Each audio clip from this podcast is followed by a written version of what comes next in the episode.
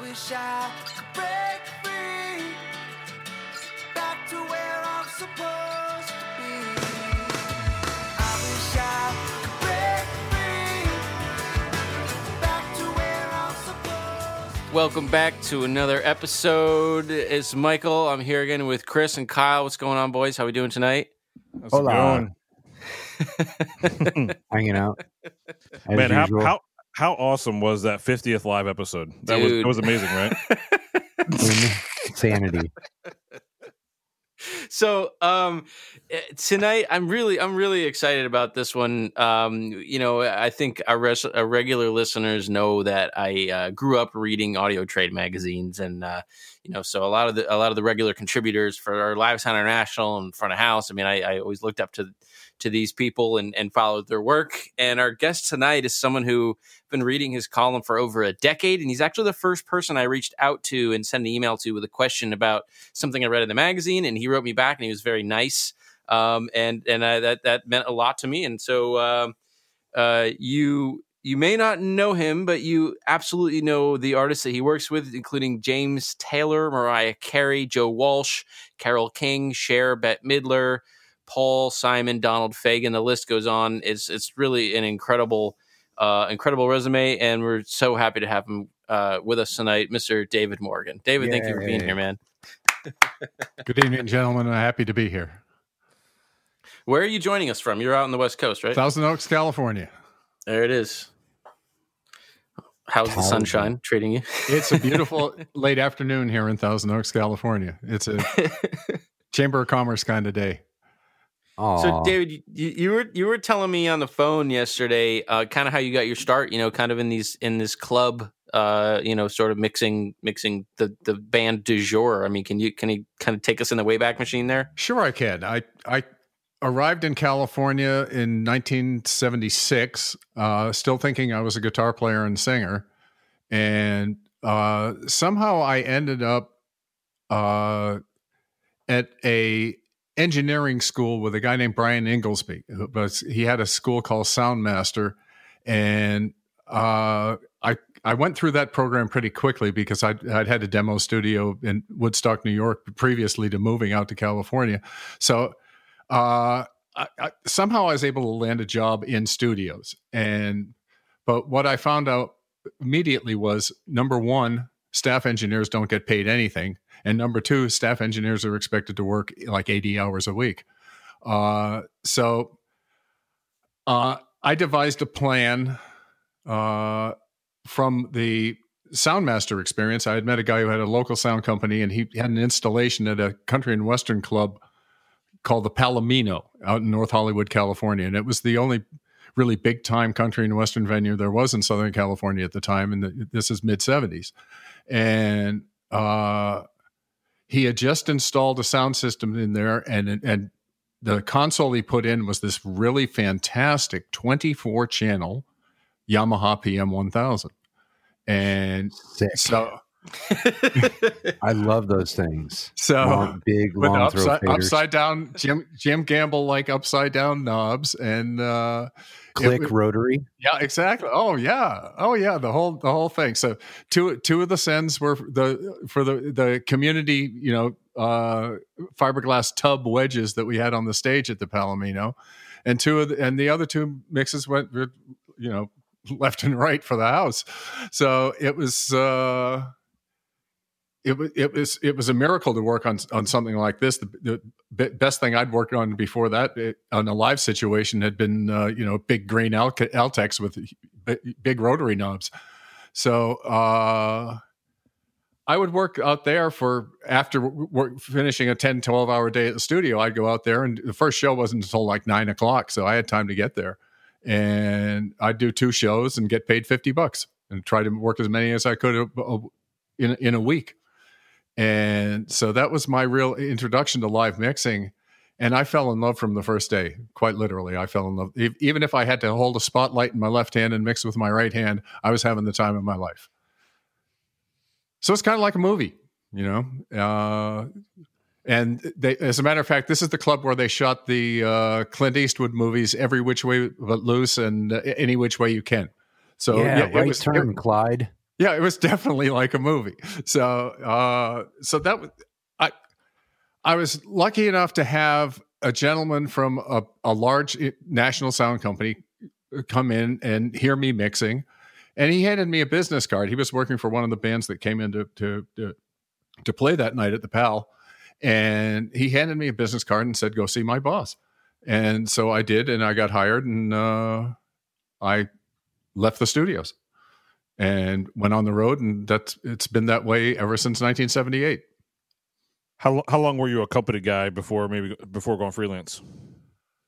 Well, I went to work at A1, and A- A1 hired everybody as a freelancer. Uh, uh, Al Siniscal at the time did, did didn't hire anyone, and I st- I was there about three years. Uh, first as uh, a sound company guy out on the Doobie Brothers tour. I went out on uh, minute by minute, and before that, I'd done uh, living on the Fault Line tour as the uh, system engineer. You'd call it now, and back then it was just you know I'm the house guy. You know, uh, I'm the guy who takes takes takes care of the other guys. So uh, th- I, I I had to learn really quickly, and I had to make a lot of it up as I went along because I didn't know anything about live audio at all. I did know about you know small PA systems. When when I was playing in bands, I was the guy who owned the van, owned the PA, owned half the band instruments, hired the musicians, booked the gigs, paid the guys. You know, I I was that guy and so I, I had a, a basic uh, idea of what it was like to do shows on the road, but nothing like when I went out on the Doobie Brothers, when when especially on Minute by Minute, when they were one of the probably five biggest bands in the world at the time. So trial by fire, and it was God, it was so much fun. I love that band. So with your, you know, your your your laundry list of names, right, and and and getting into there, what was there was there was there a point where you know coming out of that club scene, uh, getting into more of the national touring level, um, when when did it like, you know, hit you of, for lack of better terms, I've I've made it. I don't like using that term. I've made it, but like like hey, like I'm doing this thing like at like a pro level. Like, was there a moment where you were like, you know, oh shit, like this this is real. This this is what I've been dreaming Oh, yeah. of, or what, what was and was it? Is there a specific moment you remember, or was it just Oh, like yeah. a, a gradual thing? Oh, I'll never forget it. Uh, we were on. There's a Doobie Brothers video from 1979 that was shot at Alpine Valley in Wisconsin, and uh, it was it was going live to air on FM radio as well. So Gray Ingram, who was my mentor at the time, who was the front front of house engineer, had to go into the truck and that meant me and Bob Hodis were, were going to mix the show together. Back then, the Doobie Brothers had a pair of uh, API 24 channel consoles that had been modified to be used as live desks. And Bob had uh, his 24 channel console, and he did drums and percussion. And I, the other 24 channel console did all the instruments and all the vocals. So I was I, I was pressed into mixing the, the the instruments and vocals, and the show absolutely kicked ass. And at the end of that, I said, I can do this. nice, that's awesome. Yeah, I, I- that was like I- the, the light went on. I, you know, I can do this. That's so cool, David. It, I mean, looking back on the career you've had, you know, I think one of the things that I really admire about you is um, you're definitely not stuck in your ways. I mean, that the industry, the the technology has progressed so much since you started. Um, I mean, do, when you look back and think about what you were using then in terms of gear and PAs and consoles, and, and what you're using now, I mean, um, you seem like you really enjoy checking out the newest stuff, you know, and kind of getting your hands on these new tools. I mean, is that is that something that um, is kind of keeping your interest as the years go on? Oh, absolutely. It's it's it's the way I, I reinvigorate or re-energize my career all the time is by teaching myself new technology. And when I came into the business, everything was completely analog. There were no uh, uh, digital effects other than Eventide had had just come out with a, the 910 you know, which was astounding. We had uh, a prime time from Lexicon. Uh, we had the uh, Eventide delay lines, but you know that was about as sophisticated as life got. Uh, I remember on the Doobie Brothers, we used to fly on a spring these old MicMix spring reverbs, and we'd we- we'd fly them. We'd actually put put put a, a you know a point up. Uh, they'd have to rig a point for these two two reverbs every day.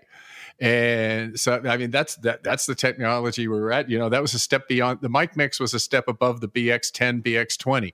You know, uh, and so, but in evolving my relationship with the gear, I've I've been lucky because uh, I was starting my career just as digital uh, was making its initial invasion into the live audio world. So I've got I've had the luxury of being able to absorb it in very small increments and incorporate it into my setup. So I, you know, by accident of birth, you know, I'm 70 years old and proud of it, but I I was just literally born at the right time to borrow a song title from my friend Paul Simon. Uh, it, that I could incorporate each one of the n- next advancements into my mixing uh, world uh, on on an incremental basis, and and that way I was I I, I became uh, more intimately familiar with with with pieces of gear because there were so few of them. You know. Yeah. So, so hold on. Before we we need to not miss something here. Before we go forward to more his, technology. his friend Paul Simon too, by the way. Just saying. Oh, you know, you know Paul, Paul, you know Paul Simon, my bud. No, no, so we, hold on. We uh, all right. I want to go back to the spring reverb for a second. Oh, the Right. mic makes Yeah. All right. So how? First off, how like how how big was this thing? Like physically, Uh, like, it was in a wooden dimension-wise? box, and it was about five feet high by about, I'd say it was probably 60 inches by eight inches by 12 inches, the, the wooden box. That's crazy. And so, and and the reason for flying it was just to get the you know so nobody would no bump it. no- right. Nobody bump it. No vibrations. Right. Yeah. All right. Yeah. That's freaking amazing.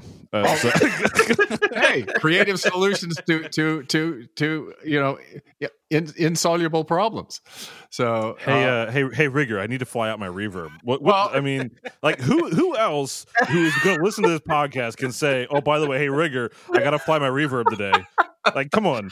Oh, that's great.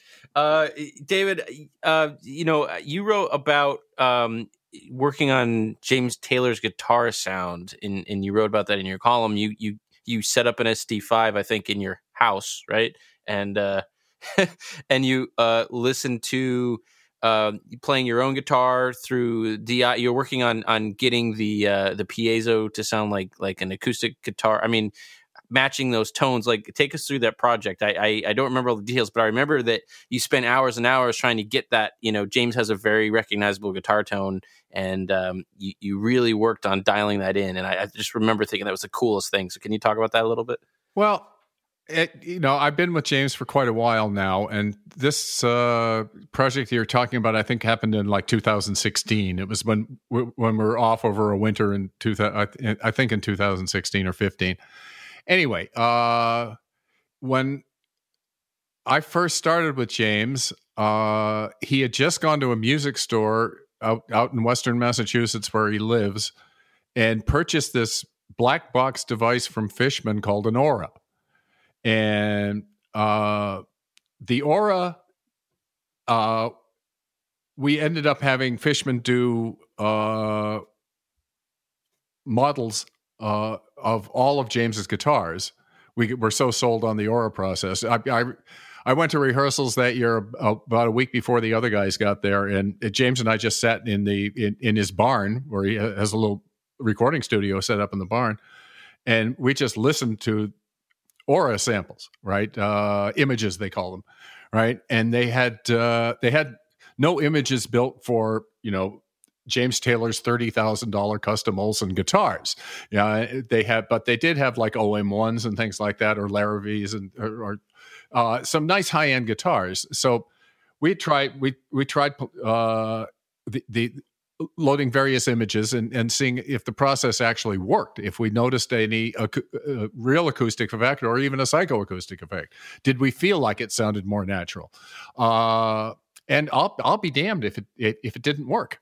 And so we got on the phone with with all the guys at Fishman. Everybody came out to see us, and uh, because Fishman is also in Massachusetts where James lives, and uh, we ended up ha- getting all the guitars taken back to the uh, the Fishman shop, and they got shot, and we had our own custom images made. And then the next year, uh, I, my friend uh, Peter Janis up at up at Radial came out with this product called a Tone Bone uh, uh, PZ Pre, and it's a, a a preamp for a piezoelectric pickup, and it actually matches the impedance characteristics of the of, of the pickup that tends to rise over frequency, and so it was the first time I ever plugged a, a, a acoustic guitar into a preamp and just listened to it with no EQ on the console and actually said, "This sounds pretty darn good already." So uh, that's what we ended up using for years. Uh, we, we we I take both outputs. I take the radial output and I take the Aura output. I mix them together. I have to delay the uh, the ra- radial output to the Aura because there's a latency of a little less than three milliseconds in that. So uh, I I've always used a uh, uh, either a, uh, a, a TC Electronic M3000 uh, on using their their uh, their their droid uh, programs, you know, their their EMT 250 stuff, uh, and that would was always the reverb and just a straight uh, one in two out delay s- spread wide, uh, and that that was our whole guitar sound for a long time, and uh, so we have different aura settings for each of the five acoustic guitars that James plays during the show. JP, every time he does a guitar change, he reaches down and he, he changes the program on the aura. It's a, a well-oiled machine. Uh, it was great, uh, but after a while, you you you want to try to expand, and and that's what we did. You know, so I I, I tried adding uh, a little bit of space around a piezoelectric pickup that's sitting in a block of wood, you know, and what what's missing from that block from the piezo pickup in the block of wood? The box, right? So so I built a box, and th- then I tried to emulate what what what a sound ha- what, what happens to sound inside the box, and I'll be damned if it didn't work. Whoops. That's great. Yeah, you know, I've I've I've, I've found a chamber program that I liked, you know, the, the characteristics of it, and then it shrunk it, right? Yeah, And it shrunk everything. It was like, uh, honey, I shrunk the kids. I was just bringing every six tap delay, and every every delay is less than two milliseconds. You know, I mean, it's just uh, it, it's it's it's just playing around, and it uh, the more I played, and I did have the luxury of having a console nearby. It wasn't in my living room this time. It was just down the hill at, at, at Delicate. I have a wonderful relationship with Brian Bazilski down at Delicate and and and, and Smoother. Uh, they they they let me come down and and when space eh, is available and equipment is available, they they've always accommodated me coming down and and and you know trying to air out my harebrained ideas here or or or upgrade show files and things like that. They've been an exceptionally wonderful resource in in in, in as a as a a, a, helper in my career. I mean, the, the guys at Delicate are just fantastic. The men and women down there are terrific people. I think we have we were talking about this a little bit you and I yesterday David. Um, there's sort of a we have a little kinship thing going on here and it's like Kevin Bacon only it's James Taylor because um, I I studied with James's brother Livingston at, at Berklee. Uh, I consider him a good friend and both Kyle and Chris worked on James Taylor shows. So we've we've sort of all kind of been involved which is which is cool. It's Um, it's a wonderful family to be touched by uh, they're just all the brothers and sisters in that family are just unique and wonderful individuals. And as I said, James Taylor might be the nicest man in show business. So- I, I I concur. I mean, just from one day of doing an event with him outside with him and his wife and the small band, amazing. Like, what a cool guy. He talked to everybody who was there. You know, it, it Oppo- was opposite of Kyle. Opposite of Kyle. of. I was just being grumpy. I was like, "Who is this guy? Who's this bag of bones?" Wh- What did So you you got? did you old you grandpa honestly? What- you didn't playing know who? James Taylor was at no, the show? I'm totally kidding, bro. I Okay, goo- just I checking, man. googled, I googled it right after he told me who I was mixing. you, you, the the blank stares I get when I I I I still play hockey at 70 years old, and there's a Awesome. there's an ice rink nearby here over in Simi Valley. It's about you know 15 minute drive from my house, and I'll go over there and I'll be talking to the kids and uh, you know uh, under 30s, and uh, they ask me what I do, and I say, well, I'm James Taylor's front of house engineer, and they. You know, Total, total deer in the headlights. Nothing there. Not, no, no, not glimmer of recognition.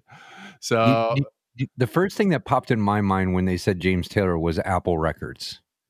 Um, great record. oh, so I didn't have to Google that. I knew it was oh the, the, the Beatles had something to do with it, and then I did Google and Wiki Wikipedia it. But he's written songs for a ton of people too, right? Am I James? wrong? No, James, James, James, is uh, not covered all that much, as surprising as it is. Uh, it, it's his songs are so perfectly attuned to his guitar playing and his singing style that it's really hard to do a, a, a an honest cover of a James Taylor song, and a lot of people shy away from it just for that reason because you know the guy writes perfect songs. You know, can you improve on Fire and Rain?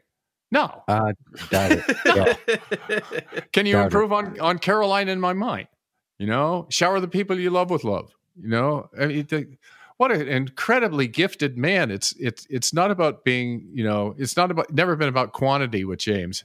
Uh, though he's written hundreds of songs over his. Well, I was gonna say. I mean, it's it's just eh, hit after hit after. I mean, he's got an enormous discography and just an incredible body of work. I mean, it's any any one of those songs, and you know, someone would be you know respected as an incredible songwriter, but he's written just a, an astounding list of of amazing music. It's really it's really crazy. I I don't think I could have been luckier or more blessed as a front of house engineer to have spent than to have spent 21 years mixing Paul Simon and now 16 years mixing James Taylor. Uh, those two guys to me are the epitome of American songwriting. For sure.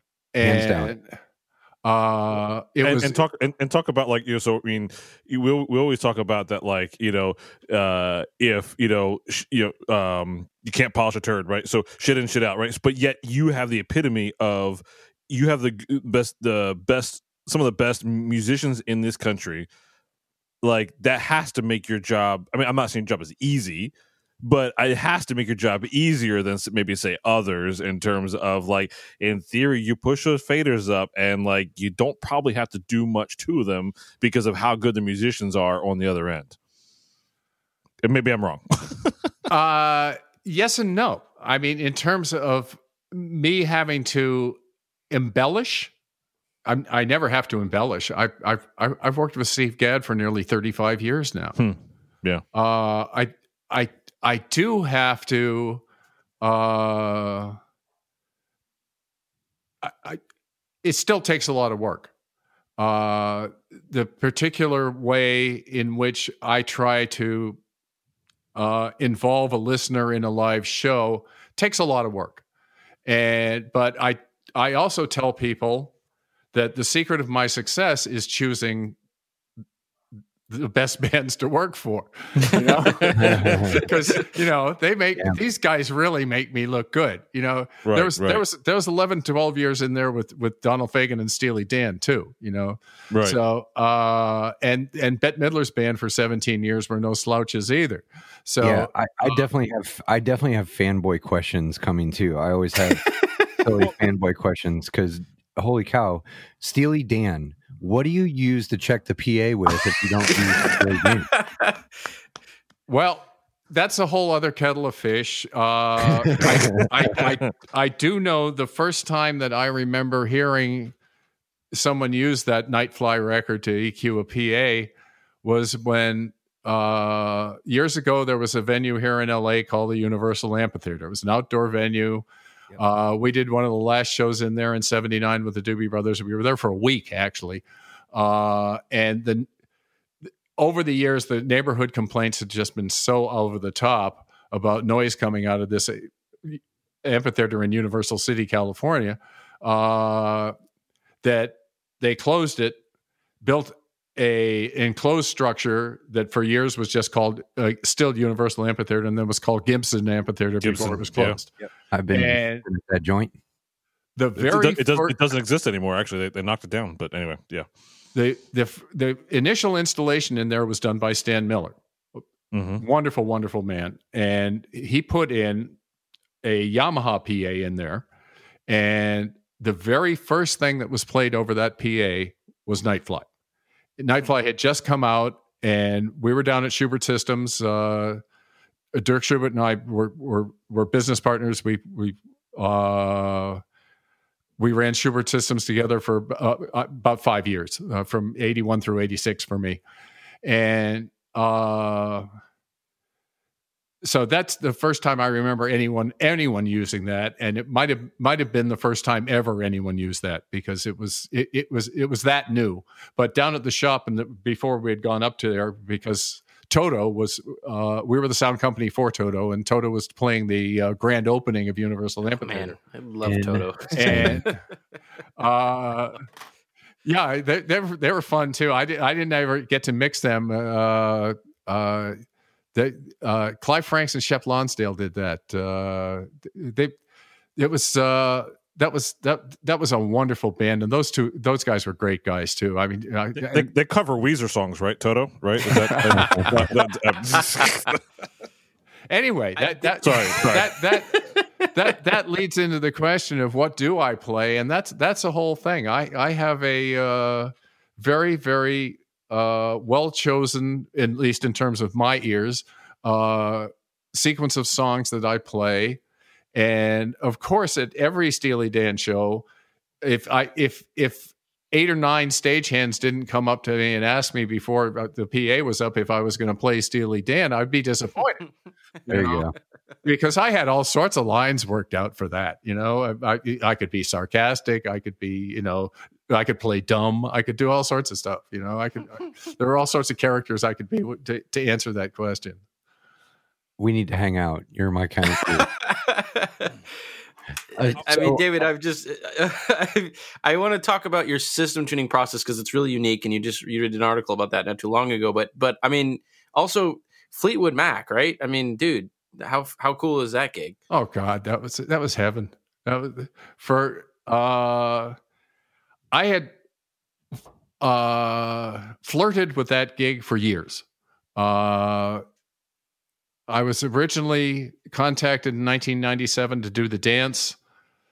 That didn't work out. I had conflicting things going on there, uh, and I had to I had to say no. It broke my heart. Uh, Stevie Nicks broke mine.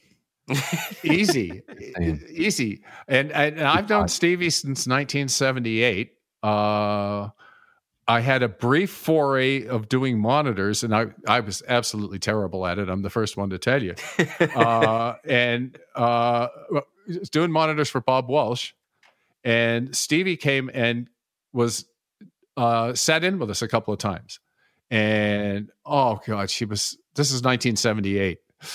she was that girl back then. You know, she was like on fire. Oh like, my God, she was so gorgeous, and so it was. Uh, you know, it's it it's it's been a long time association. I've known Waddy since the seventies. I've uh, it, it it's it seemed like it was destined to happen at some time. They talked to me in 2003 about doing it, but then Simon and Garfunkel were going out, so I couldn't do it then. Uh, they talked to me again in 2009. Bette Midler wouldn't let me leave Las Vegas, and I had I had to give it up. Man, all Uh, these sob stories. Just saying, all yeah, these sob stories. sorry, I can't I can't make it. I gotta go. I Well- gotta go make Simon and Garfunkel. this is, I, I, I had wanted to mix Fleetwood Mac my entire career. When I first went to work for A1, they were on, located on the Columbia Pictures lot and at Sunset and Gower in, in Hollywood. And right around the corner was Penguin Management, which was Fleetwood Mac's management company. Uh, C Factor Lighting was there, and Tasco Sound was there as well. And so uh, I I had been around the the Fleetwood Mac family uh, since my my first introduction to to, to big time live sound. And I always wanted to do that job. I thought Richard Dashut did the most amazing job mixing those guys in the seventies. Uh, uh, and then and then Bruce Jackson got the gig, and there was no way I was going to get it once Bruce Jackson got it. So uh, I just resolved, I resigned myself to, to, to accepting that I was never going to get to mix uh, Fleetwood Mac until Marty Helm called me, and I said, uh, "Damn right, I want to do that gig. Boy, do I want to do that gig!" And now, uh, actually, it wasn't quite that accidental. I had mixed for Stevie in 06, 07, and 08 and I had a wonderful time mixing tours for her. And she's just the most wonderful lady, and I have just incredible respect for her. I love those songs and that band. You know, Waddy has put together just a kick ass band. And uh, once again, it's all old friends. Uh, Carlos Rios and I worked together for, in Lionel Richie's band for years. Uh, oh man. uh, I, I, I thought of you, David, because I mixed. I, I, think I emailed you about a couple about a month ago. I mixed a uh, a Fleetwood tribute band, and I had a lot of fun. They were pretty good. So uh, yeah. I, I was I was I was channeling you, man. Well, I mean that it was it was a dream gig, and uh, I was really happy for our, our, our, crew that that that we got nominated for a Tech Award. I, I was very pleased personally to have uh, to have been given the uh, Parnelli Award this past year for that for mixing that. I I had an absolute ball. Uh, and I think we'll just say for the listeners, you've you've been nominated for the Parnelli four times and one, two, three, four, five, six, seven, eight, nine, ten Tech Award nominations. Eleven. Which is fantastic. Eleven. Eleven. but who's counting? Who's counting? yeah, the, the, the the one nomination that's missing was the year I won. Right. So oh really? That, that, so yeah, I've won Tech. I've won Parnelli. I I I think I've been nominated for six Parnellis by now. Uh, uh, the CV has, hasn't been updated in the last five years. Well, congratulations, so. man. That's that's awesome. That's that so cool. Awesome, well, it, I got like it's soccer trophies. That's about it. it, it's it's really nice, and in in for for both of these awards, that this really is. You know, it sounds like a cliche, but it it really is. The nomination is is is the award itself. Uh, you you you can't control who, who who's going to vote for who on uh, uh, as as a final, but it's your peers who are nominating you, and so that uh, that that to me is really special. Uh, and so you know, I've been asked to be on the nominating committee and things like that, and I say, you know, as long as I my work is is is still being considered uh, for nominations, I don't feel I should be on a panel. Uh, so I'm just lucky that that doing a, a, tour that I started at 69 years old and finished at 70, uh, that that people uh, responded favorably to it, and uh, I'm I'm immensely flattered and immensely grateful to to Mick and John to for bringing me onto that that that gig. I had an absolute ball. Amazing. That's so cool. Yeah. Amazing. You got a, you got a fanboy question before we move on to, to nerdy stuff, Kyle? Come yeah, on, I, got, I, got, I got one fanboy question, and I was looking through your CV, and Whitney Houston. Come on, David.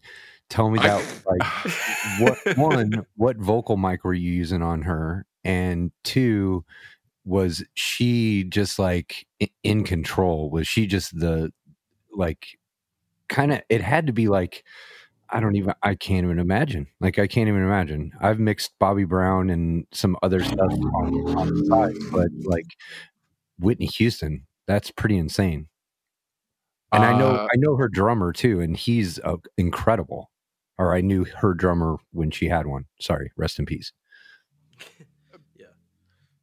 Back then, uh, I, w- I went to work for her in 1986 on her on her first headlining tour, and uh, my friend Al Tucker had, had started the tour, and and God rest his soul, he he just passed as well.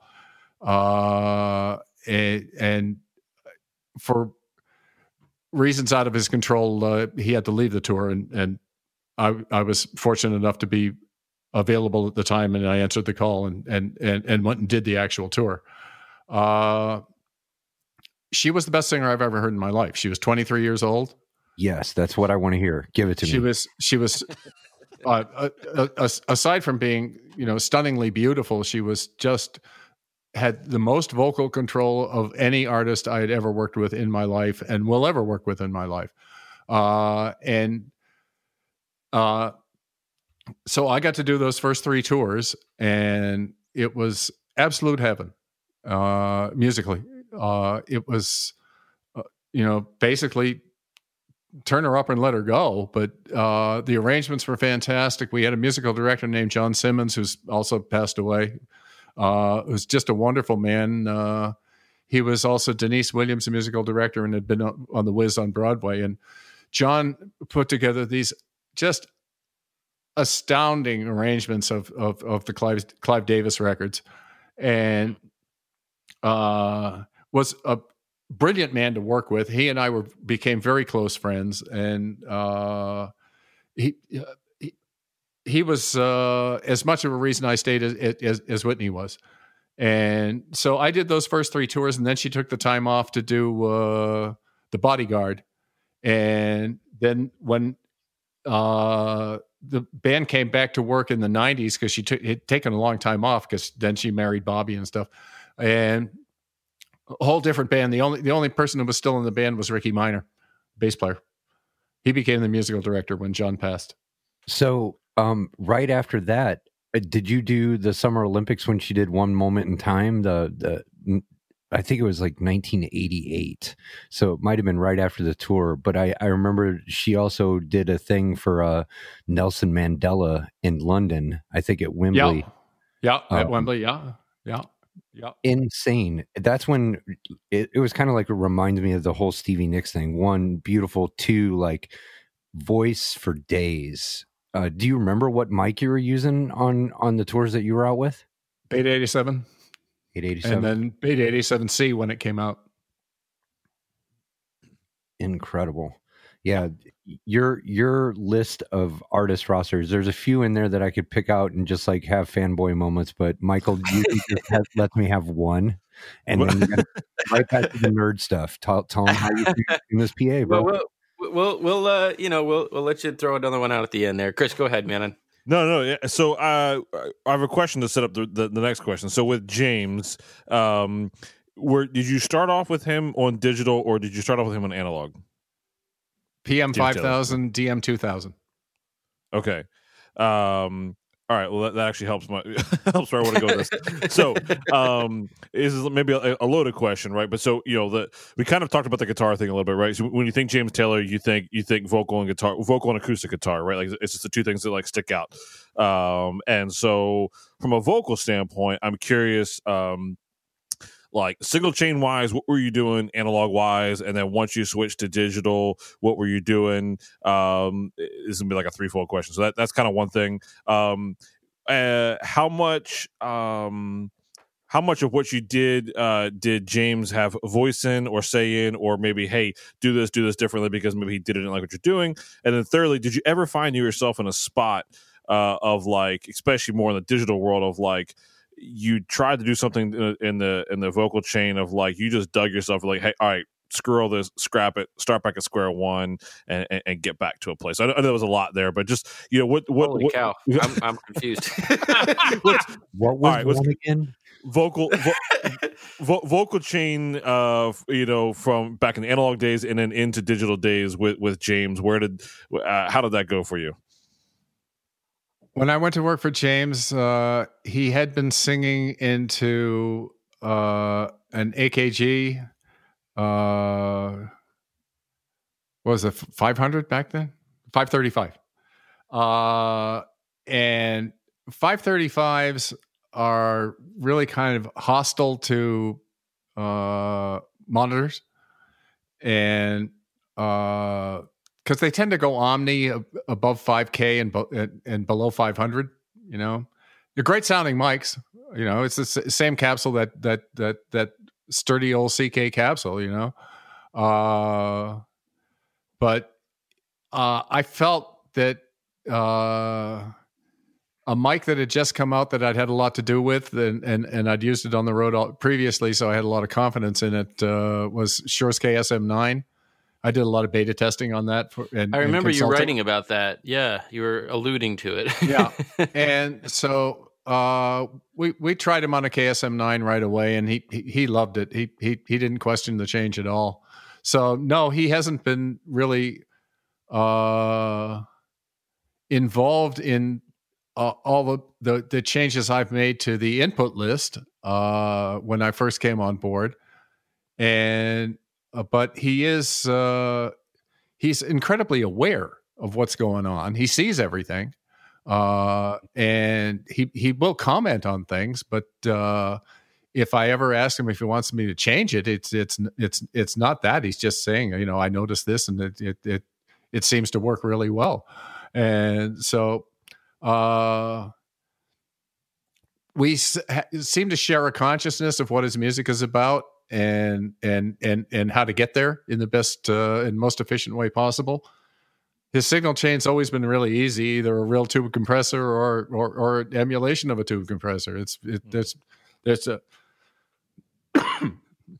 excuse me. There's not an awful lot to it. Uh, it's you know uh, my own personal way of, of of carving up a microphone's equalization section uh, and and having a reliable compressor. I used to use Tube Techs, you know, uh, as live vocals. Uh, I used to use Summits on his guitars, and that that evolved into you know using like a uh, some sort of a, a, a Neve emulation on his vocal to a uh, to a a uh, LA2A emulation on his guitars. You know, Hmm. It's it's it's stayed pretty simple. You know, it, it there there are things that that work, and you, if they work, you don't fix them. You know, uh, si- simpler is better. I mean, Occam's razor always works res- pretty well for me. You know, hmm So are you you're running mostly on onboard processing in your desk. You're not carrying a ton of outboard with you now. Uh, I don't have any outboard other than a TC six thousand because I love those programs, and uh, a Bricasti uh, because I couldn't get what I wanted to out of Waves IR Live. Uh, there's just not enough parameter control on it, and so I've been carrying the the six thousand and the, and the Bricasti. So th- th- that's my huge outboard rack. What uh, four, four, uh, uh, four spaces. Is that what it is? It might be four rack spaces. Yeah. And uh, I run it through a uh, uh, a little uh, 16 banger, uh, you know, a mini, uh, a, a Digirack mini, you know, an SD rack mini, Hmm. and it's uh, uh, it it uh, it's the, the best of, of processing worlds for me to to to stay within the latency of the uh, the, the the servers, which is very very low. The, the the extreme server is down under a millisecond now for for for a, a full pathway, and you know Waves Lives the, the latency is negligible on those.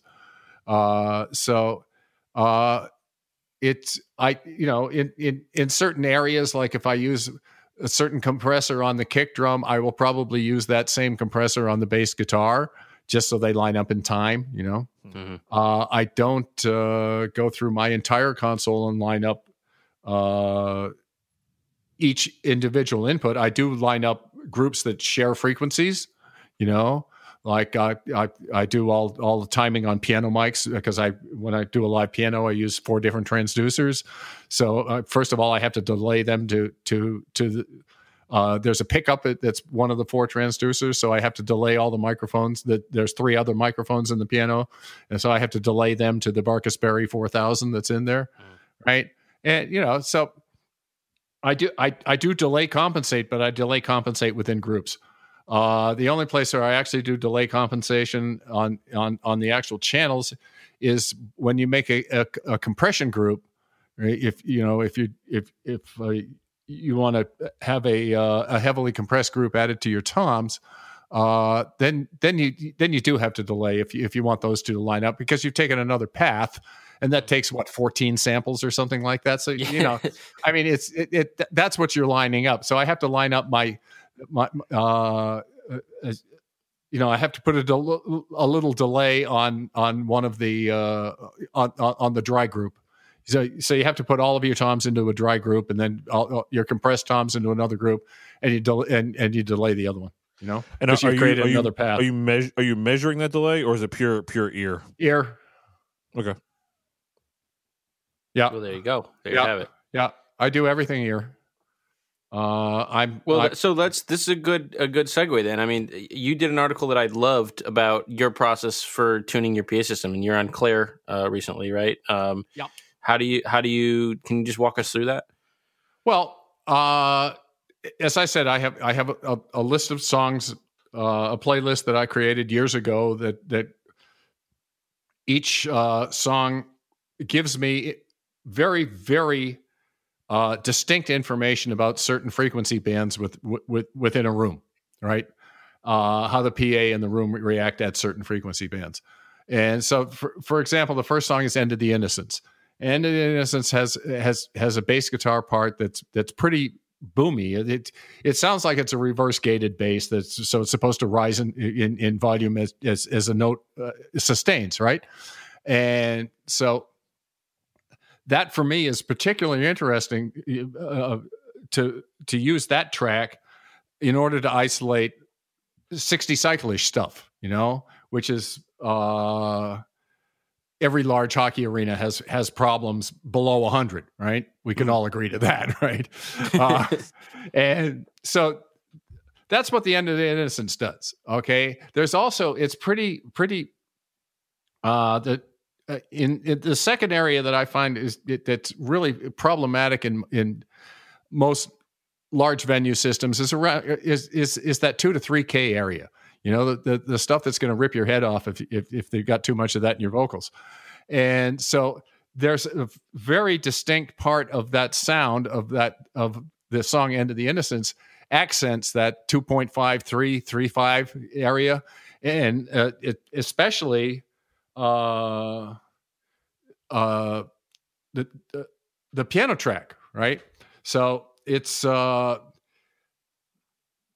it's instructive for me to have that be the first song. And you know it, you you don't want to play a song that's a perfect recording first you know? There's no point in doing that. Uh first of all you can't hear the perfection on the recording in an un, uh, you know an, an untuned room and second of all you're setting a, a, a standard for yourself that you're going to really have to try to scramble to get there. Uh instead of having a, a well planned route that will get you there if you follow all the steps correctly right? So uh the next song is another song from that same end of the innocence record the last worthless evening. And not, last worthless evening has this really tight relationship between the bass guitar and the kick drum and it's real it's it's it's uh it's not heavily low endy and it, it gives me a good idea if i've taken too much out right? So one thing tells me one thing the first song tells me one thing the, the second song tells me another. Did i did i turn down the low end too much you know? Am i over equalizing uh did i lose the kick drum or did i lose the bass guitar in in this song? And it also has a much more mellow song to Don's voice, and I can check myself again. Did I take out too much 3K ish, or did I did or, or or is it okay? And so it we just go through the frequencies spectrum. Uh, the next song is is uh, Lyle Lovett. If I had a boat, right? Mm. Well, the that that Pontiac record is a beautiful record, and but it you know Lyle's vocal on that record does sound pretty hockey, you know. And so that's going to tell me a lot about what's happening around 800 to 1K, 1200, right? Uh, because the harmonics on his voice seem to be accentuated around 800. And so, as I said, every song has its own frequency uh, that that uh, or or teaches its own lesson as as far as balancing frequencies go. And I tend to use a graphic equalizer on uh, each of the main PA clusters. You know, with Fleetwood Mac, we had uh, main left and right, we had side left and right, and we had rear left and right. Right. Mm. So, uh, I'll take the the tablet and I'll travel the whole arena. You know, and I'll. uh The first thing I want to do is get the main PA sounding good to me. Right. So we, the first part of the process is built on the main PA and then I will uh, copy and paste over to the sides. There's uh, and then I'll start there's now the sides being being a single columns and b being mono are going to sound different, right? Uh, my theory is that your eyes and your ears should, should agree. So people who are in front of the PA get a stereo mix. People who are sitting on the sides, they get a mono mix because that's what they're looking at, right? Uh, there's not much point in giving the people on the sides a stereo mix, and it's a reverse stereo at that. So you know, you got a guy playing a guitar solo and it's panned right when it's, and you're looking at a guy, he's on stage left, you know, uh, I mean, house left. Uh, so that, uh, uh, that, that's that's always been one of the things that uh, and and and I share this, this with my my friend Howard Page that your eye and your ear must agree what you're seeing on the stage should be happening in your ears and that's been pretty much the uh, the standard that I hold myself to, to all the time. Am I transporting a listener from his seat right onto the stage with those musicians? Or is he hearing exactly Howard what you're supposed to to be everybody. I thought I was special. I thought I Howard is very special. Dang. No, I thought I was special. I know Howard's special. Shoot, dang.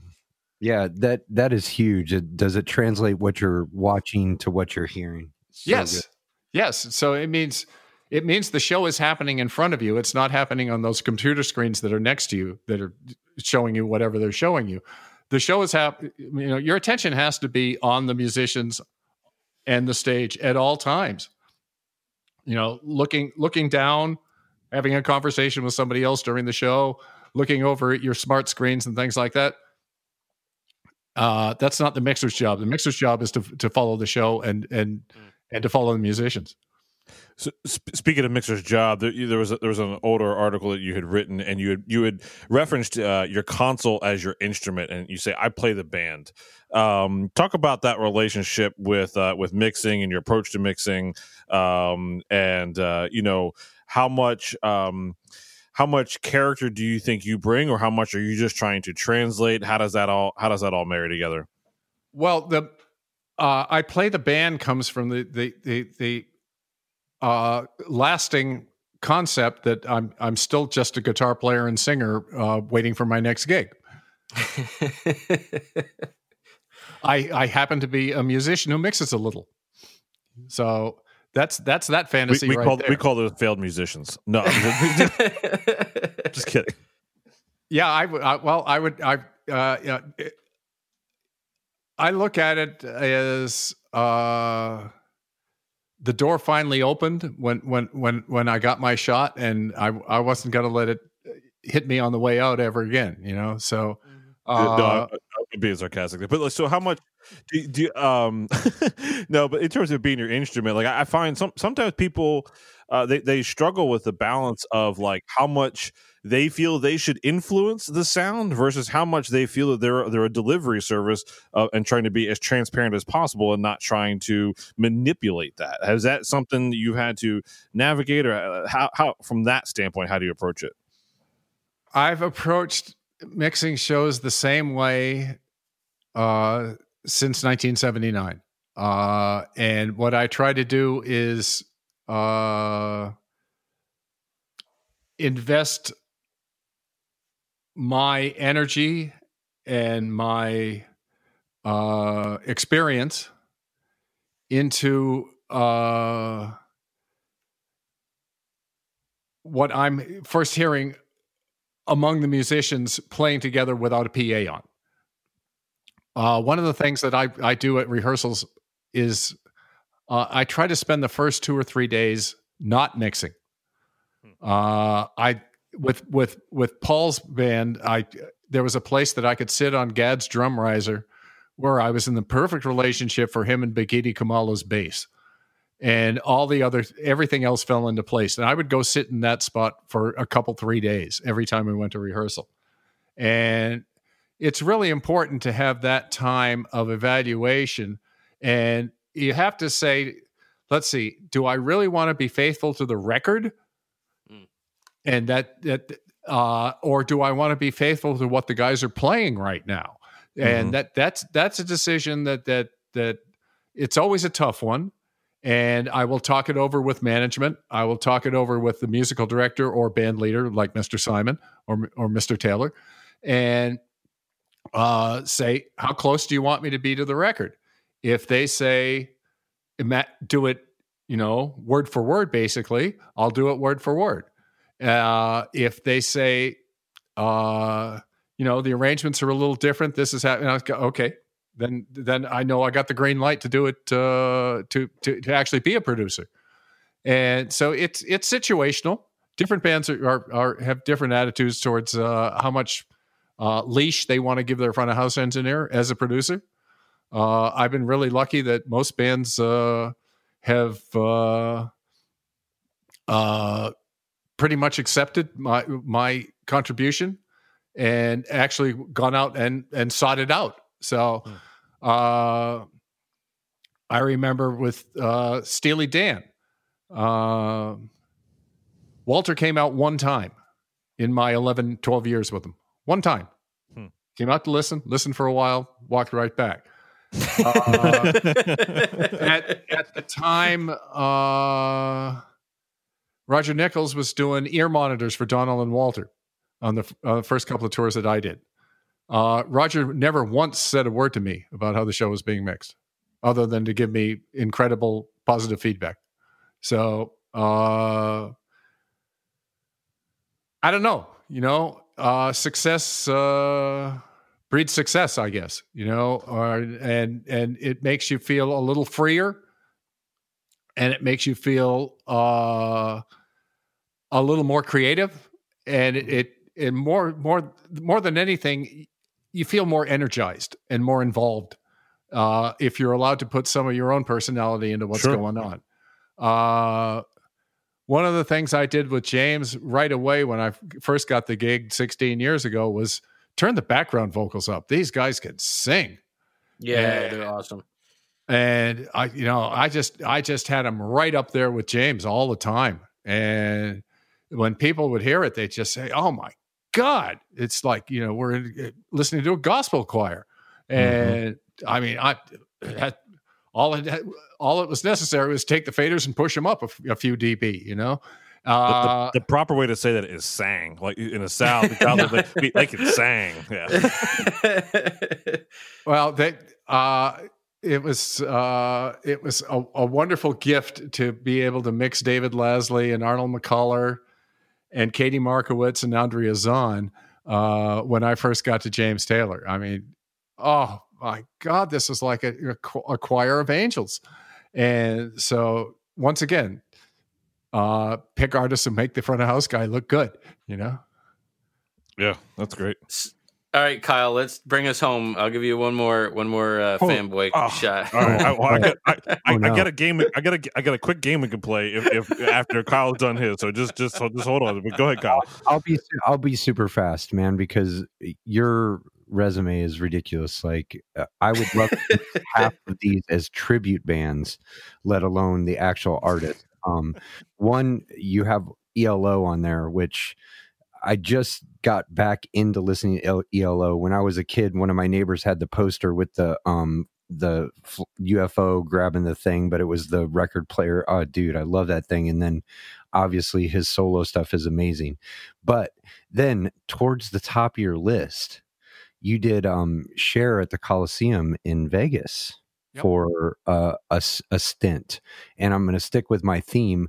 And then um my one Cher it had to be amazing just because of the actual show itself and and it's Vegas so it's a show it's not just a band playing music and her singing so it's a show and then the other one was uh Mariah Carey Africa European tour I'm going to pick all your female artists out of your out of your list tonight And what can I tell you about these wonderful ladies? I, I don't know like holy cow you he just he wants a nugget. That's all he wants. I just, I He wants to wanna- brush with greatness. yeah like uh, tell me about like obviously Cher holy cow like my mom and Cher- dad used to li- listen to that song over and over and i was like man i hate this lady and then obviously in the 80s she she rebuilt herself and it was like she was a pop sensation and then she was one of the very first people at the coliseum correct? Uh, she started in 2000 the end of 2008 was her first run as i remember. And uh i was doing Bette and Cher at the time so i was spending 40 40 weeks a year in vegas. Uh and I did too, It- but it I was- there. it was it was such a pleasure to to work with Cher every single day. She was just a wonderful lady, and when I was a kid in the '60s, uh, there were two women that we were all in love with in the mid '60s, and one was Michelle Phillips from the Mamas and the Papas, and the other one was Cher. Yeah, and so sure. that was that was like working for Cher was fulfilling a long, long time fantasy. Did, and- did Cher have posters like Cheryl Tiegs though, or Cheryl? Remember those posters? Like I used to look out of the corner of my eye when I was in Spencer's or whatever, and there would be like, "Oh man, look at the Cher poster." Oh, I uh, no, she was she she because she and Sonny went on to TV, you know, and they be they were huge. They were absolutely huge. They were everybody's favorite TV show for a long time, and then she kept her show, the Cher Show on for a long time after that. So she really transcended Farrah Fawcett, you know, on a poster. yes, she did. Uh, Cher, Cher, Cher became totally iconic, and then as an actress, I mean, I, I'm so in awe of that woman. She, uh, it was such a privilege to work with her, and when she went back on the road after that, she did. She didn't go back on. We finished in 2011 up there with her, and uh, she. It took her three years to get back on the road. So by that time, I was so booked I couldn't do it, and it, that was incredibly disappointing to have to say no to Cher on, on that tour. I, I felt so badly. she has to be the artist artist you know just the way that she looks and dresses and the way her show is performed is it's an art form it's not even a like i said it's not even about the band or the music at some point it's about the art form of going to see Cher. um uh, it's an experience. Yes, it's an immersive experience. That's for sure, and it's uh, it's fun, and then uh, very much like a Midler show. It's fun, and people ask me why did you stay with Bette Midler for 17 years? Because it was the last vaudeville show on the on the road, and yeah it was fun. great jokes like Oh God, I Cher. still laughed at him. yeah I heard it thousands of times. I still laugh at him. You know, there'd be these uh, you know, her off-color jokes that, that would still make me guffaw. So it, it never got old because her delivery was so classic. Well, you you have a brilliant resume. Um, I would gladly let you be my mentor, but I'm just a dad and stay at home a lot now. It's silly lockdown, but holy cow, I I could I could go on for a while because I think you started mixing maybe when I was eight, but the first and I will point this out to our listeners out there. This is this is when you know your CV is good. The first artist in 1979 that you listed on your thing is the Doobie Brothers Minute by Minute tour. Are you kidding me? Like you know what my first artist was? It was some local band from Springfield, Missouri that played two venues, and one of them had juice and one of them had alcohol. Holy well, cow. I I still would encourage anyone starting out in the business is, is to is to mix everyone you can. Do it for free. Do it for uh, five dollars. Do it for a hundred dollars. Mix anyone you can. Get get your chops together. That's how I learned under adverse circumstances, Oh, working on on on crappy shit. You know, it's it's it's it's your job.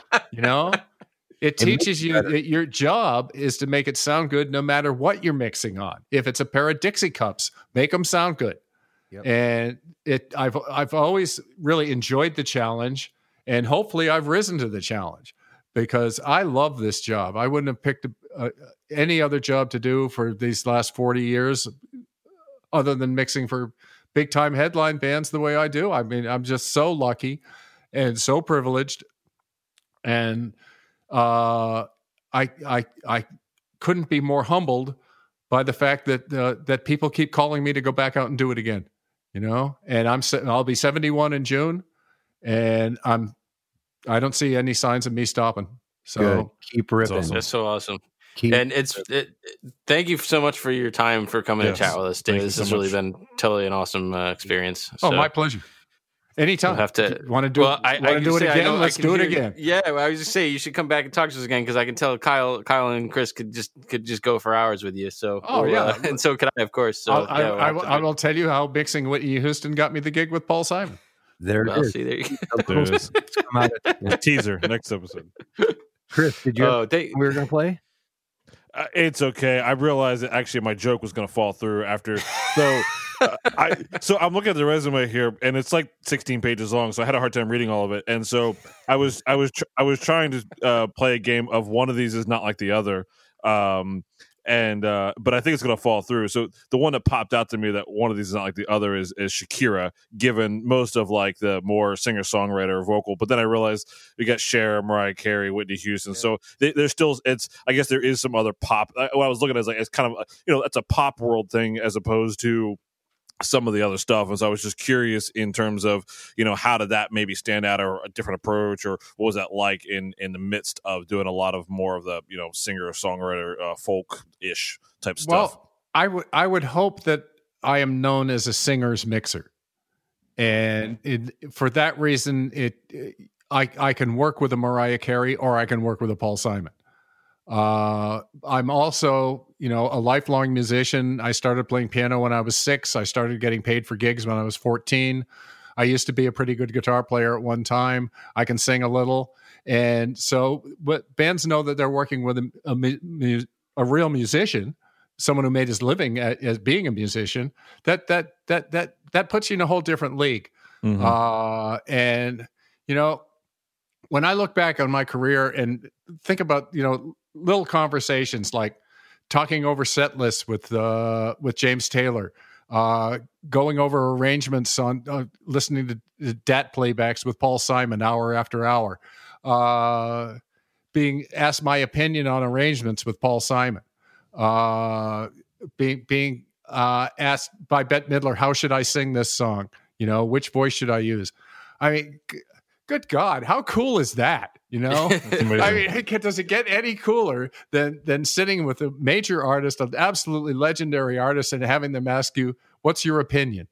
You know, that's that, to me. That's that that that's what success. uh, That's how you spell success. Yeah, You know? and the only way you have a, a, a career with the length that you had and the quality uh, quality of people you've had is being able to have a relationship with them, and so that's it's obviously evident that that people have trusted you um, through through many things, and so that's yeah, it's it's that we we, we talk a lot about that relationship uh, with you know with, with everyone with artists with other techs and stuff like that but i mean it's such an integral part of I mean, yes you have to be able to mix but if you can't actually speak to these people if you can't actually be on the same wavelength as these people uh, you, you wouldn't have lasted as long as you've lasted Yeah, it, it it definitely helps in in the the people I've worked for that I can talk to them as a musician.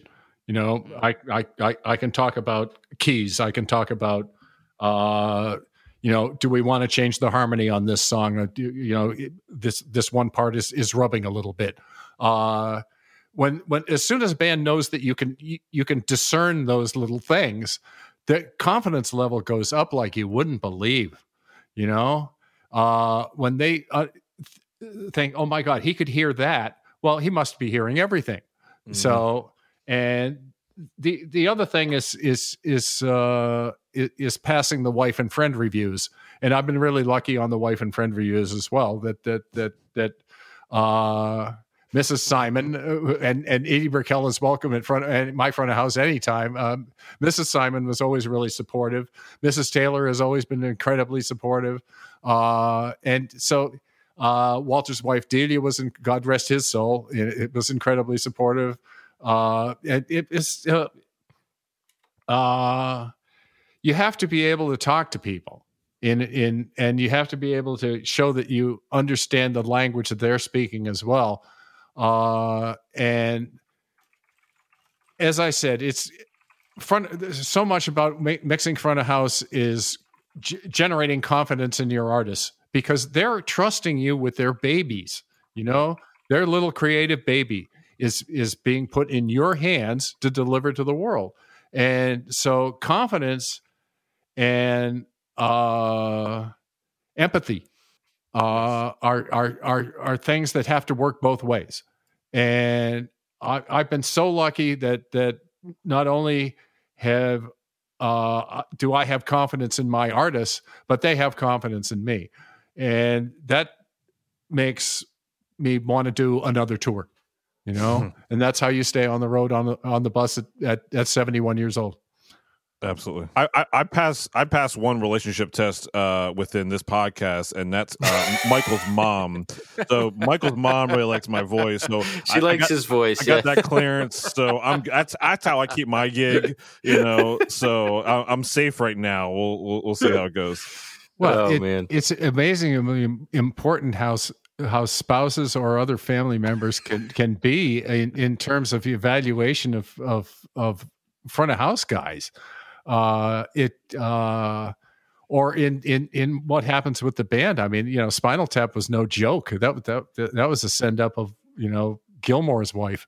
Uh, so you know that that that was uh that that's real stuff that that happens all the time i'm i'm i'm incredibly lucky that i haven't been, ever been involved in a interfamily uh civil war uh that involved the front of house guy so uh I've been pretty good at uh, treating everybody equally and uh, at, and trying to keep uh, uh, warm and friendly relationship between front of house island and the stage. Because sometimes people feel a little intimidated by that 120 100, 120 foot gap you know? Uh, it's uh, i've always tried to keep my office door wide open especially now that in, in the days that we have uh, instantaneous pro tools recording and if anybody ever has a question about an arrangement, I just say, "Come on up, let's go out to front of house. I'll put up the tannoys and we'll listen to it, and you tell me what you think." and that I don't I don't do virtual sound check. I I, uh, I do I the bands that I work with actually do sound check. Uh, and one of the most Paul Simon being one of the most notorious sound checkers in the world Oh yes, the famous two and a half hour rehearsals. And so it uh it's always better for me if a band does a live sound check. And I think it's always better for them as far as their confidence goes when they walk out of the dressing room and they hit the stage at, when the, when the show starts. I think I really think it's better for uh, Stevie doesn't sound check, but the rest of the band did. Everybody else in the band was there. Uh, Stevie has never sound checked, and so that's just kind of a given.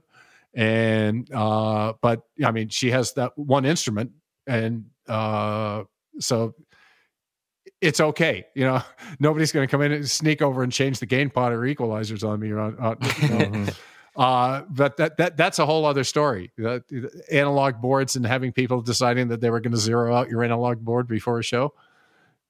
Those things happened.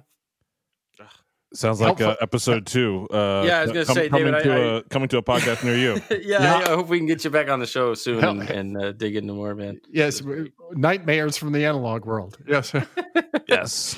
Well, David, thank thanks again for your time, man. I'm really glad we got to have you on the show and and, and chat with you. And, and uh, I know all our listeners are really going to enjoy this conversation. And uh, please come back again soon and chat with us more, man.